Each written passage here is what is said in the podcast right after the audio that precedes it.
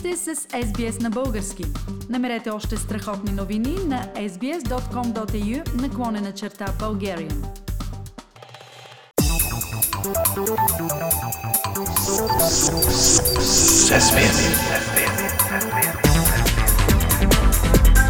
Акценти на седмицата.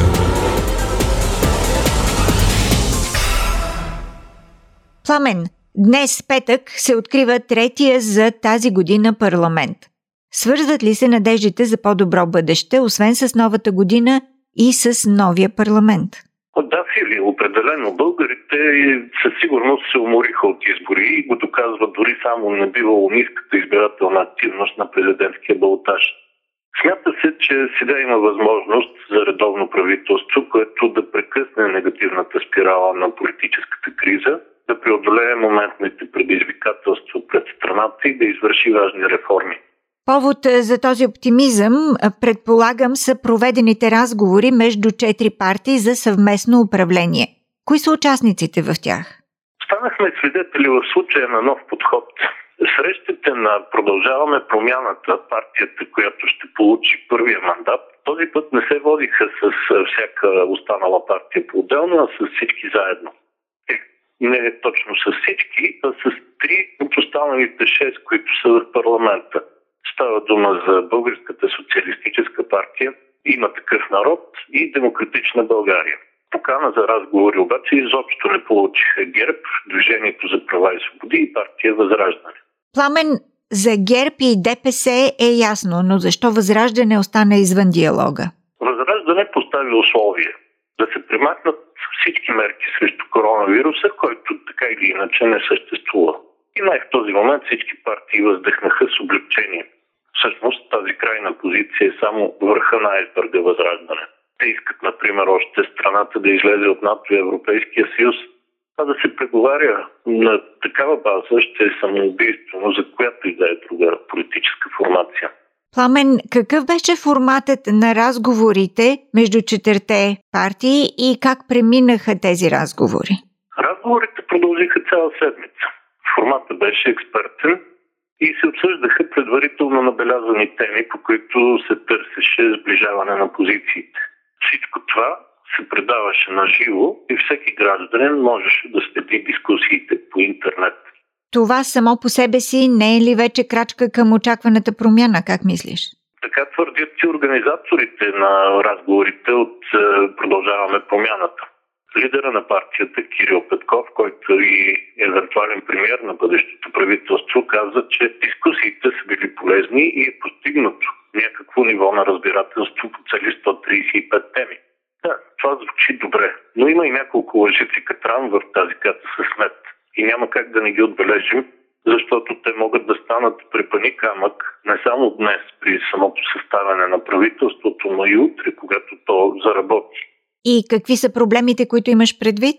А, първо да започнем с факта, че в резултат от дискусиите няма нищо конкретно.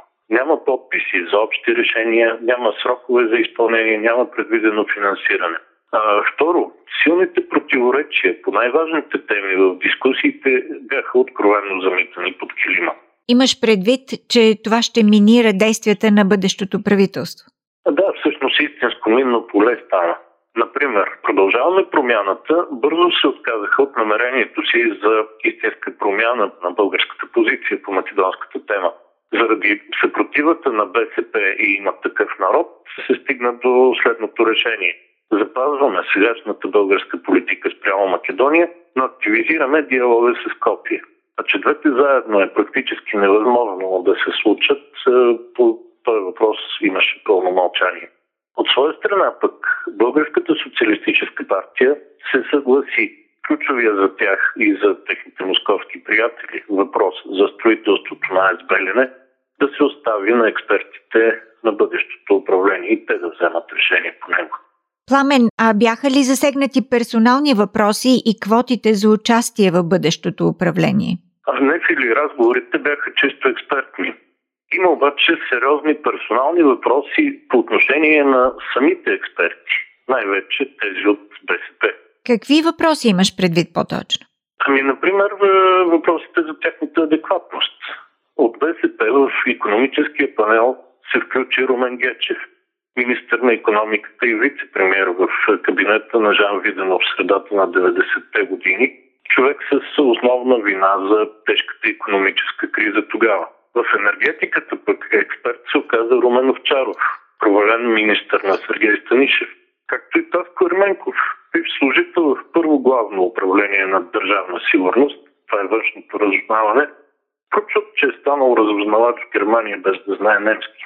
И третата изненада е от включването в социалната дискусия на Емилия Масларова, бивш министр на труда и социалната политика при Станишев, свързана с две големи дела за финансови злоупотреби. Та, ето с какви експерти ще ни управлява БСП. Чудя се обаче защо партия Продължаваме промяната приглъщат това и докъде са готови да стигнат в своя опортунизъм. Пламен, а какво предстои от тук нататък? Какво да очакваме в близките дни? Първо, Фили, ще видим как ще си сътрудничат четирите преговарящи формации по важни парламентарни въпроси. Например, назначаването на ръководството на парламента, шефовете на комисиите, първите разговори по бюджета. Паралелно с това обаче ще продължат и разговорите за правителство, но те вече няма да са публични и ще засягат основно персоналните въпроси. Знае ли си изобщо нещо конкретно до сега за това бъдещо правителство? Да, вече има две заявки от БСП и от Демократична България, че те искат да се подпише предварително споразумение за коалиционната дейност, включително с разчет на политиките. Това до сега не беше казвано в този вид и ще е доста трудно. Колкото повече нещата се отлагат във времето, толкова по-големи са шансовете за провал. Освен това се знае, че кабинета ще се реализира не на базата на най-добрата експертиза, както казвах до сега от продължаване промяната, а на квотер, т.е. на политически пазарен принцип. Дори има и формула 8-4-3-2 като представителство за четирите партии. Дали това е вярно? Не знам. Каза го Румен Гечев, а аз като чуя той да твърди, че слънце грее специално гледам да не би навали. Ако все пак е вярна информацията за договорена квота, обаче това хвърля съвсем различна светлина от тази бялата и очистата, в която до сега ни се представяха всички усилия за създаване на истинско правителство на промяната. Политически акценти на седмицата с Пламен Асенов.